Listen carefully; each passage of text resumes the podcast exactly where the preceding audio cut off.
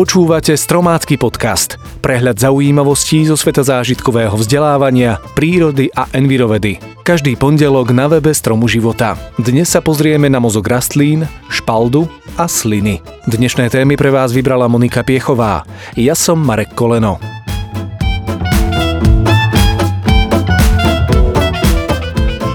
Ak by mali rastliny mozog ako živočíchy, kde by ste ho hľadali? Ak je vašou odpovedou koreňová špička, máte pravdu.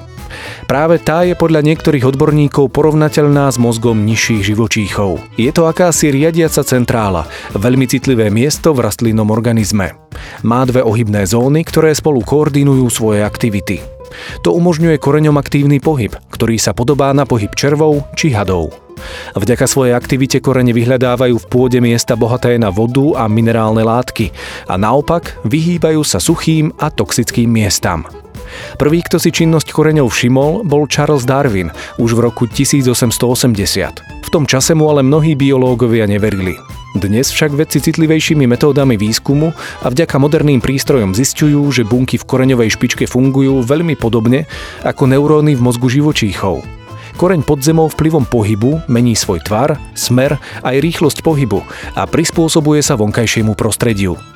Ako dôsledok vnútropletivových napätí a trenia s pôdou, koreň dokonca vydáva zvuk. Niektorí vedci sa domnievajú, že má schopnosť echolokácie, podobne ako majú netopiere. Koreň by teda mohol pomocou ozveny zistiť, akú povahu má okolitý terén a kadiel má rásť. Pšenica špaldová, hovorovo špalda, je stará plodina, ktorú v minulosti z jej pozície vytlačila klasická ozimná pšenica. V súčasnosti je však opäť veľmi obľúbená, pretože je výživná, zdravá a ľahko stráviteľná. O zrne špaldy sa hovorí ako o predlženom materskom mlieku. Je vhodná na výživu mladších i starších, zdravých i chorých ľudí. Prvé zmienky o nej sú známe už z obdobia približne 8 až 6 tisíc rokov pred našim letopočtom, z juhovýchodnej Európy a z lokality súčasného Iránu. V tom čase ešte klasická pšenica neexistovala. Svetá Hildegarda, známa nemecká prírodovedkynia, lekárka, spisovateľka a botanička, odporúčala v 12. storočí špaldu ako najlepšiu obilninu pomáhajúcu pri nedostatočnom prekrvení organizmu, na dodanie sily svalom, väzivám a tkanivám a na podporu nervového systému. V Čechách znie v 18. storočí ako jedný z prvých na svete pražili kávovinové zmesy. V porovnaní s vyšľachtenou pšenicou je menej úrodná. Zachovala si však veľkú časť pôvodných užitočných vlastností nešľachtenej plodiny. Vďaka pevnému dvojitému obalu na povrchu zrna je výrazne odolnejšia proti nepriaznivým vplyvom vonkajšieho prostredia, kontaminácii ťažkými kovmi, plesňami či zvyškami pesticídov a herbicídov. Je taktiež odolná proti škodcom, teda nepotrebuje postreky a ani hnojivá, čím je prospešná aj pre životné prostredie.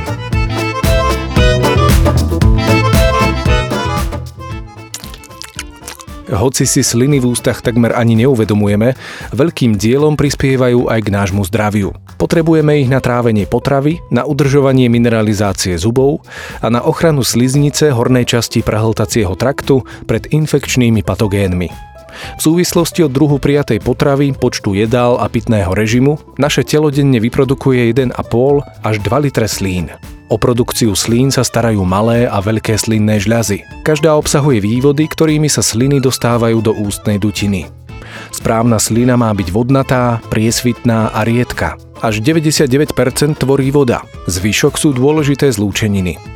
Prevahu tvorí mukus, čo je hlien či slis, ktorým sa obalí v ústach prežúvaná potrava, aby sústo ľahko sklzlo dole hltanom. Okrem toho chráni povrch skloviny pred vznikajúcimi kyselinami zo zvyškou potravy a nápojov v ústach. V slinách sa nachádzajú aj enzymatické rozkladné látky, ktoré majú za úlohu naštartovať metabolizmus a akoby pretráviť jedlo. Preto čím dôkladnejšie sa strava predžuje, tým lepšie sa jedlo pretrávi už v ústach. Navyše enzymy v slinách pôsobia proti nežiadúcim mikroorganizmom a prispievajú k boju proti tvorbe zubného povlaku. Vedeli ste, že ľudia sa nerodia so schopnosťou produkovať sliny? To sa začína diať v druhom až štvrtom mesiaci života.